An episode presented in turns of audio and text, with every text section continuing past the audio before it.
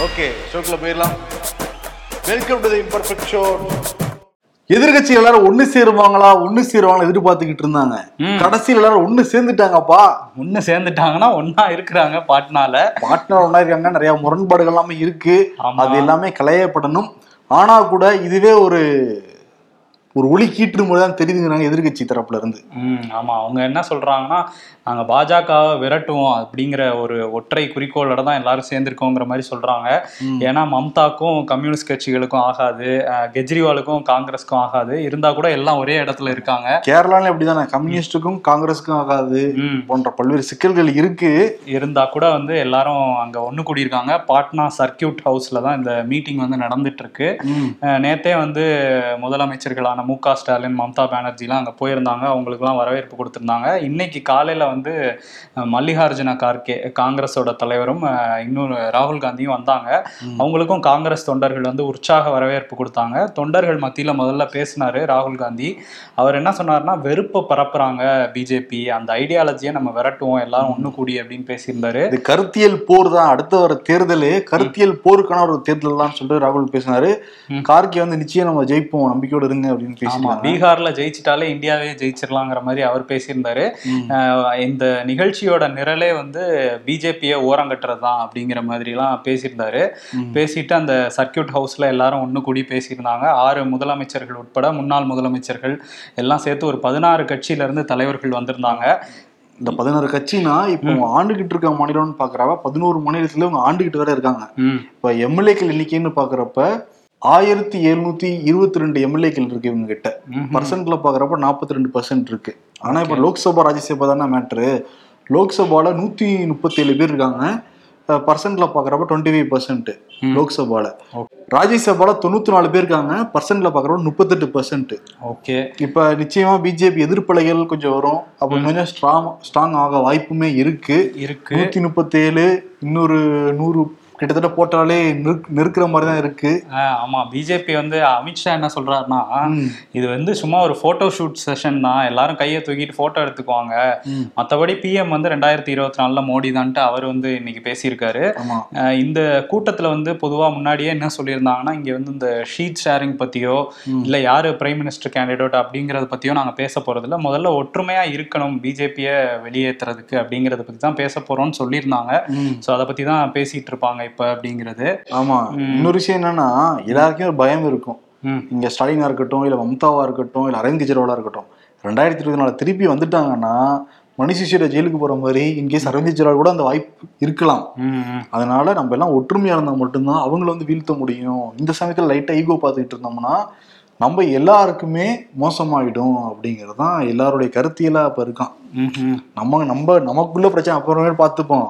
நம்ம எதிரியை முதல்ல வந்து அழிக்கலாங்கிறதான் மைய கருத்து ஓகே. அஹ் அதான் எல்லா கட்சிகளும் அங்கே ஒன்று கூடியிருக்காங்க. இதில் வராதது யாரு அப்படின்னு பார்த்தா ஏற்கனவே நமக்கு தெரிஞ்ச மாதிரி ஜெகன்மோகன் ரெட்டி ஆந்திரா முதலமைச்சர் அவர் போல நவீன் பட்நாயக் ஒடிசா அவரும் வரமாட்டார். இதுக்கு நல்லாவே தெரியுமேப்பா நிதிஷ்குமார். போனப்பவே நாங்க பழைய நண்பர்கள் அரசியல் எல்லாம் பேசலன்னு சொன்னாங்கல்ல. சொன்னாரு. அதே மாதிரி வந்து மாயாவதி அவங்க வந்து போன தேர்தலிலே பாஜகவுக்கு ஓட்டு பிரிக்கிறதுக்கு தான் உதவி பண்ணாங்க உத்தரப்பிரதேசத்துல அப்படிங்கிற குற்றச்சாட்டு இருந்துச்சு. அவங்களும் வரமாட்டாங்க அப்படின்னா பிஜேபி ஆமா. ஆனா இதுல யார் தெரியுமா? ரொம்ப கூவிட்டு இருந்தது வந்து பிஜேபியை வீழ்த்தணும் அப்படி இப்படின்னு இருந்தவர் கடல்ல வீசுவேன் அப்படின்னாரு. அவர் வந்து வரல. சந்திரசேகர் ராவ் தெலுங்கானால இருந்து அவர் வரல. இன்னைக்கு அவரோட பையன் வந்து பேசும்போது என்ன சொல்றாருன்னா பிஜேபி காங்கிரஸ் ரெண்டுமே வந்து இந்த நாட்டை கெடுத்துருச்சு அப்படிங்கிற மாதிரி அவர் ஒண்ணு போட்டுக்கிட்டு இருக்காரு அப்ப அவங்க ஆட்சியை பிடிச்சிட்டுவாங்களா? ஆட்சி பிடிச்சி பிஎம் சந்திரசேகர் ராவு. அவருக்கு அதுதான் ட்ரை பண்ணிட்டு இருந்தாரு போல. சரி இவங்கெல்லாம் சேர்றத பார்த்தா நம்மளை ஒதுக்கிடுவாங்க நம்ம வேணாம்னு நினைச்சிட்டாரா? இல்ல அந்த மகள் கவிதாக்கு வந்து பயங்கர ரைட்ஸ் எல்லாம் வந்துட்டு இருந்தது இல்ல. அதுல வந்து கொஞ்சம் அமைதியா இருக்காராங்கிறது தெரியல. அவர் வந்து வெளியே வரதில்லை அப்படிங்கிறது தான் தெலுங்கானால தகவலா இருக்குது. மற்றபடி இவங்கெல்லாம் ஒண்ணு கூடி பேசியிருக்காங்க. ஆனா இந்த ஒற்றுமையை வந்து ரெண்டாயிரத்தி இருபத்தி நாலு தேர்தல் வரையும் எடுத்துட்டு போகணும் ஒரு பெரிய டாஸ்க் தான். எப்படி பண்ண போறாங்கிறத பார்க்கணும். பட் முதல்ல ஆரம்பம் நல்லா இருக்கு. ஃபினிஷிங் எப்படி இருக்குன்னு வந்து போக போக தான் தெரியும். ஆமா பாக்குறதுக்கு நல்லா தான் இருந்துச்சு. பல கருத்தியல் கொண்ட தலைவர்கள் ஒரே இடத்துல இருந்தாங்க. பல மாநில தலைவர்கள். ஆமா. அது எப்படி போக போகுது அப்படிங்கிறத வெயிட் பண்ணி பார்ப்போம். மோடியுடைய அமெரிக்க பயணம் சிறப்பா அமைஞ்சுக்கிட்டு இருக்கு. உற்சாகமான வரவேற்பு கொடுத்தாங்க. இந்தியா வம்சாவளி மக்கள் அதே மாதிரி அமெரிக்க மக்கள். வெள்ளை மாளிகையிலயும் அவருக்கு விருந்தென்ன தடால் புடால் வந்து நடந்துகிட்டு இருக்கு. அந்த விருந்துல வந்து கூகுள் சிஇஓ சுந்தர் பிச்சை கலந்துக்கிட்டாரு அம்பானி கலந்துக்கிட்டாங்க நிறைய முக்கிய பிரமுகர்கள் கலந்துக்கிட்டாங்க ம். மோடியோட நண்பர் மட்டும் மிஸ்ஸிங் அதான் இன்னைக்கு லீவ் விட்டுருக்காரு. ஏன்னா இப்பயும் கூட்டு போனா சர்ச்சை ஆயிரும் அப்படின்னு சொல்லிட்டு போல. நம்ம எதிர்கட்சிகள் வேற கூட்டம் போட்டு பேசிக்கிட்டு இருக்காங்க. பாத்தீங்களா?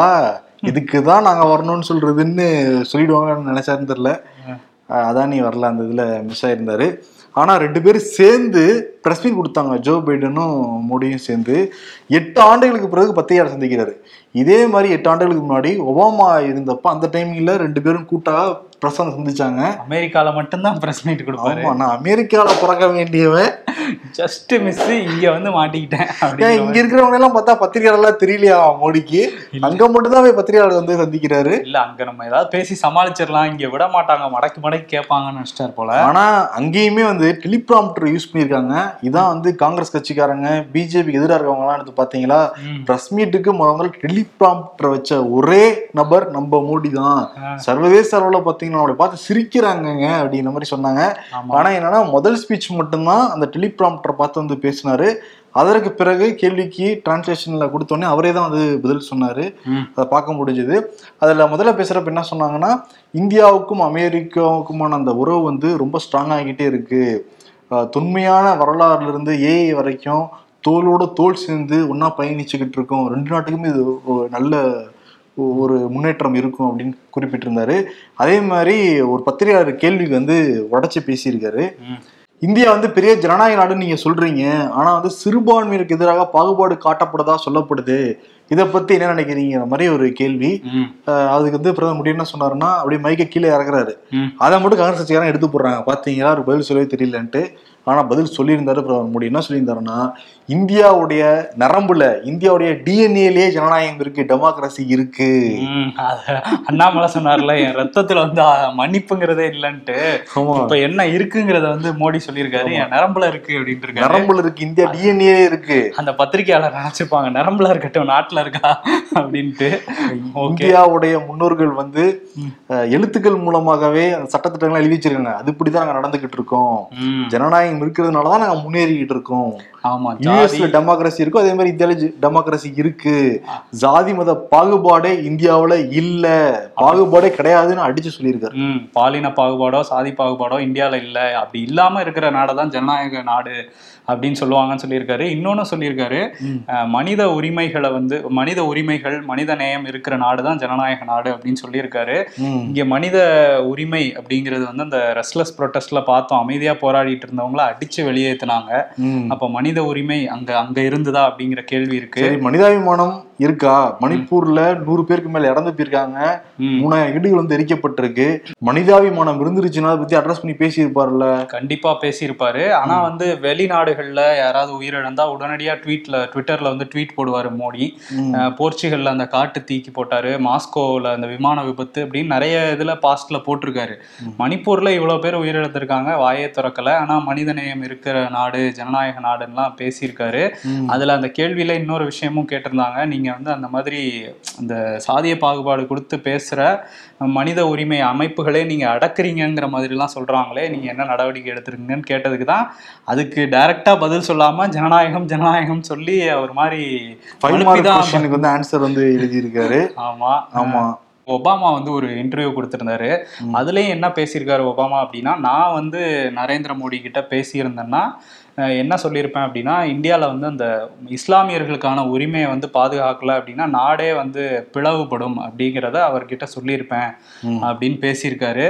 அதுலேயும் வந்து இஸ்லாமியர்கள் மேலே வந்து ஒரு இது நடக்குது இந்தியாலங்கிற மாதிரி தான் ஒரு போர்ட்ரேல் வந்து இப்போ வந்திருக்குது. மோடிக்கு இப்போ ரியாலிட்டி புரிஞ்சிருக்கும். ஆஹா நம்ம ஊர்ல பண்றது என்ன? வெளியே எங்கேயும் தெரியாதுன்னு நினைச்சோம். பட் எல்லாருக்குமே தெரிஞ்சிருக்கேப்பா. ஆமா ஆனா வந்து ராகுல் காந்தி வந்து கொஞ்ச நாள் முன்னாடி அமெரிக்கா போயிருந்தார்ல அங்க வந்து பேசியிருந்தாரு. இந்த மாதிரி இங்க வந்து இந்தியால வந்து இஸ்லாமியர்கள் மட்டும் ஒடுக்கப்படல. சீக்கியர்கள் கிறிஸ்தவர்கள் உள்ளிட்ட எல்லா சிறுபான்மையினருமே ஒடுக்கப்படுறாங்க. பிஜேபி அரசாங்கத்துல எல்லாம் பேசியிருந்தாரு.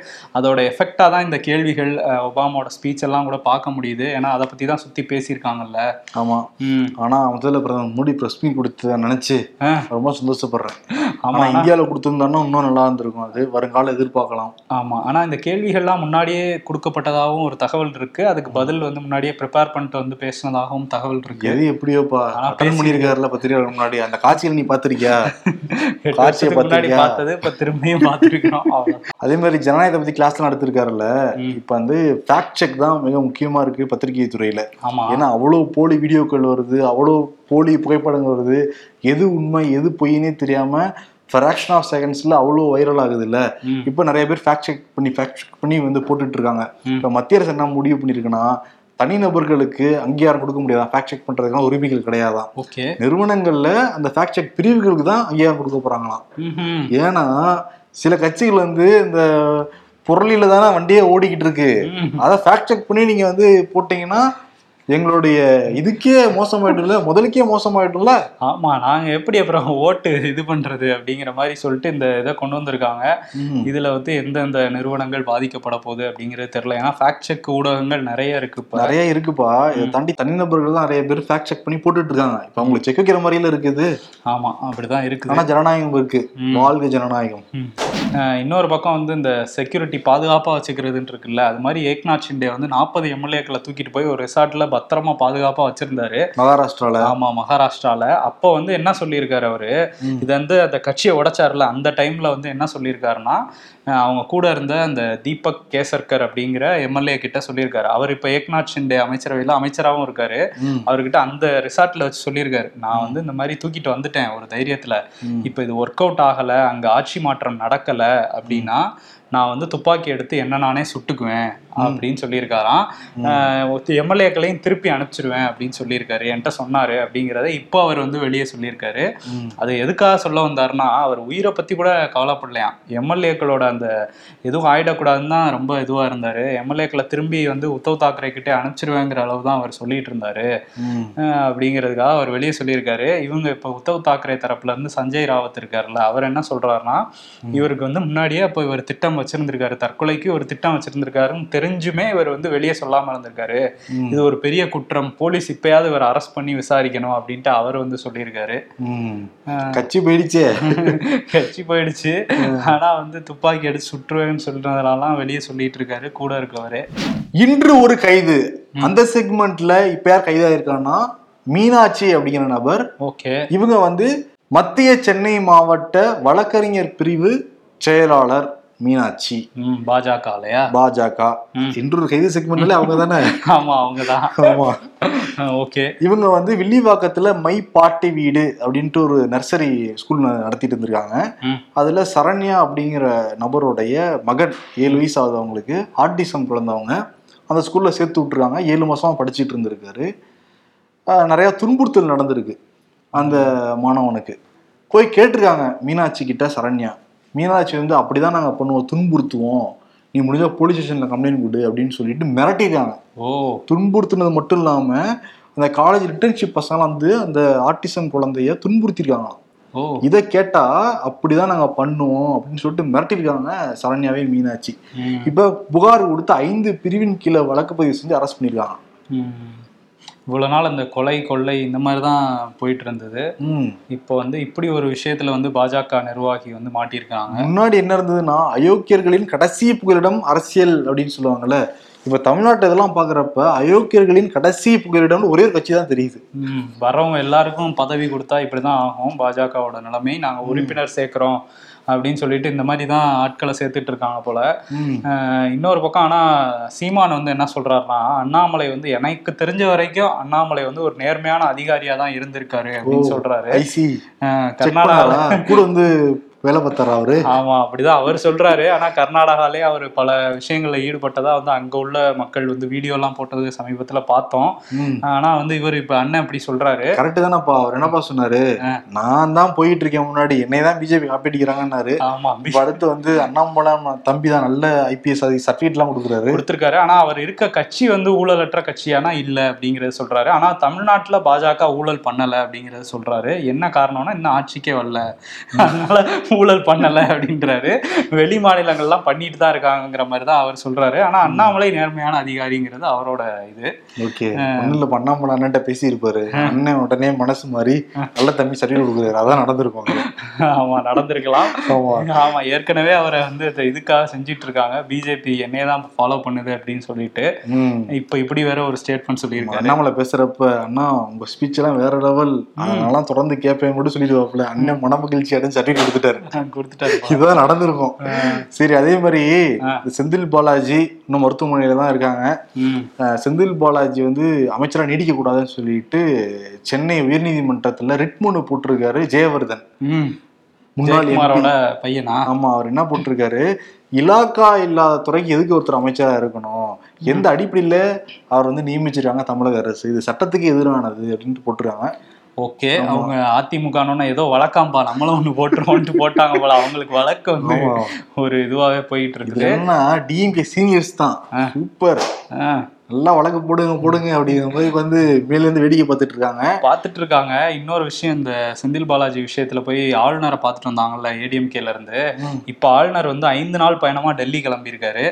அதனால இவர் ஜெயக்குமார் வேற சொல்லியிருந்தாருல்ல ஆமா ஆட்சியை கலைஞ்சிரும் ஆனா அஞ்சு நாள் பயணமா போயிருக்காரு. அவரு எதுக்காக போயிருக்காருன்னு தெரியல. ஆனா இந்த ஃபைல்ஸ் எல்லாம் அவங்க போய் கொடுத்ததுக்கு அப்புறம் வேற போயிருக்காரா?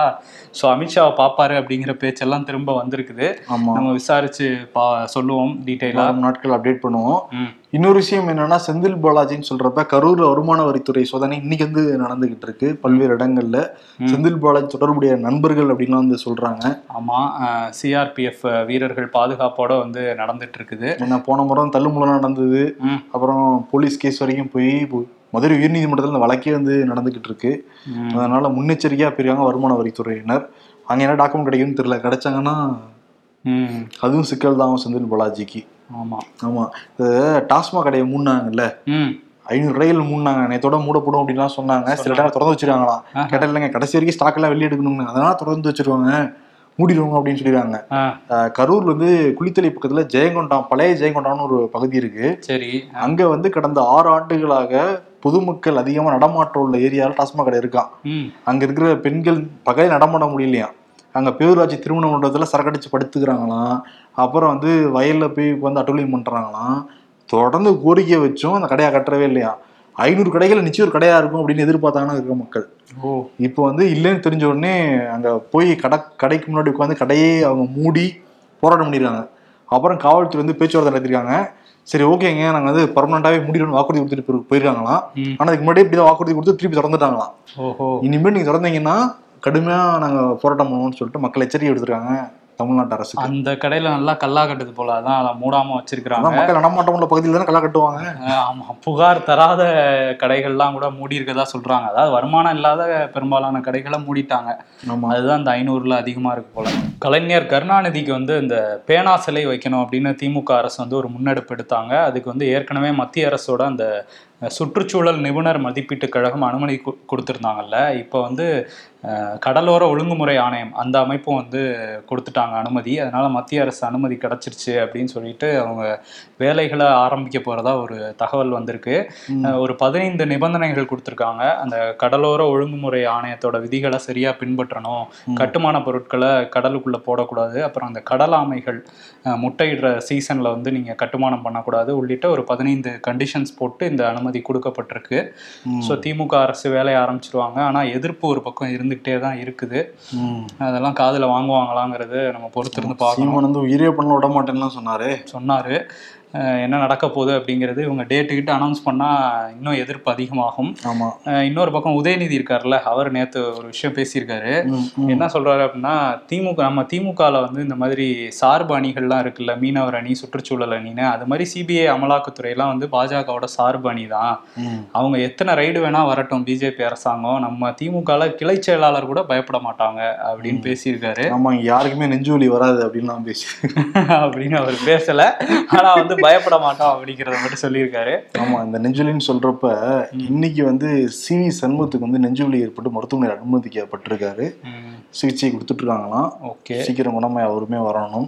ஏன்னா ரொம்ப கடுமையா பேசுவார் யாரா இருந்தாலுமே. ஆமா அது பேசுவாரு அதிமுகக்குள்ளேயே கடுமையா பேசுவாரு. எதிர்கட்சியெல்லாம் விட்டு வைக்க மாட்டாப்புல.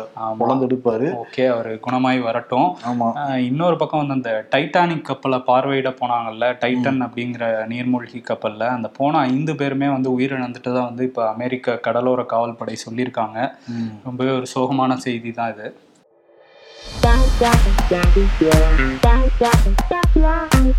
என்ன பெரிய காதல் வழி தொலைஞ்சு போனா ஆறு உடைஞ்சு போன ஃபோனுக்கு இஎம்ஐ கட்டியிருக்கியா?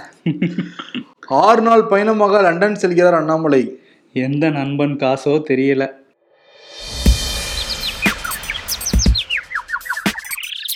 தம்பி அண்ணாமலை நேர்மையான அதிகாரி சீமான். தம்பி நீங்க எம்ஜிஆர் மாதிரி கலரா இருக்கீங்க. தக தக தகன்னு மின்றீங்க மொமெண்ட் செந்தில் பாலாஜிக்கு எதிராக அமலாக்கத்துறை தாக்கல் செய்த வழக்கு இருபத்தி ஏழாம் தேதிக்கு ஒத்திவைப்பு. ரெய்டுக்கு வந்தோம்டா. போற போக்க பார்த்தா வாய்தாவுக்கு வர வச்சிருவாங்க போல அமலாக்கத்துறை மைண்ட் வாய்ஸ் நல்லா இருக்குல்ல அதை அரசியல்ல இதெல்லாம் சாதாரணமாப்பா. இன்னைக்கு எதிர்கட்சிகள் கூட்டம்லாம் நடந்து முடிஞ்சிருக்கு. இருந்தால் கூட வந்து எட்டு வருஷமா நடக்காத ஒண்ணு நடந்திருக்கு. ஆமா பிரஸ் மீட்டா பிரஸ் ஃபீட் கொடுத்துருக்காருல்ல. இதை பார்த்தோன்னே இதுதான் ரியல் பிரேக்கிங் நியூஸ் எனக்கு தோணுச்சு. பிக் பிரேக்கிங் எல்லா இந்தியர்களுக்கும் இதான் பிக் பிரேக்கிங் எல்லாமே பிரேக்கிங்கா இருந்துச்சாங்க. ஆமா. இந்தியா டிஎன்ஏலே டெமோக்ரஸி இருக்கும் இந்தியாவுடைய நரம்புகளே டெமோக்ரஸி இருக்கும் பிரேக்கிங் தான். இந்தியாவோட டிஎன்ஏல இருந்துச்சு இருக்கு அப்படின்னு சொல்லியிருக்காரு. நிரம்புல இருக்குன்ட்டு கையெல்லாம் வேற காட்டுவாங்கன்னு நினைக்கிறேன் இனிமே. ஆமா. ஓகே. ஆனா அதுக்கு டைரக்டா அவங்க கேட்ட கேள்விக்கு அவர் பதில் சொல்லல. நான் பிரஸ் மீட்ல பேசியிருக்காருங்கிறதே பிரேக்கிங் நியூஸ் தான் நீங்க சொன்ன மாதிரி. அதேதான். ஓகே. அதனால பிரேக்கிங் நியூஸ் அப்படிங்கிற அந்த விருதா கொடுத்துடலாமா? விருதே அதுதானா? இருக்கா? விருதே பிரேக்கிங் நியூஸா கொடுத்துடலாம்பா சரி ஓகே. ஆமா. பிக் பிரேக்கிங்ல வேற. ஓகே. அப்ப கொடுத்துருவோம்? நன்றி வணக்கம். நன்றி.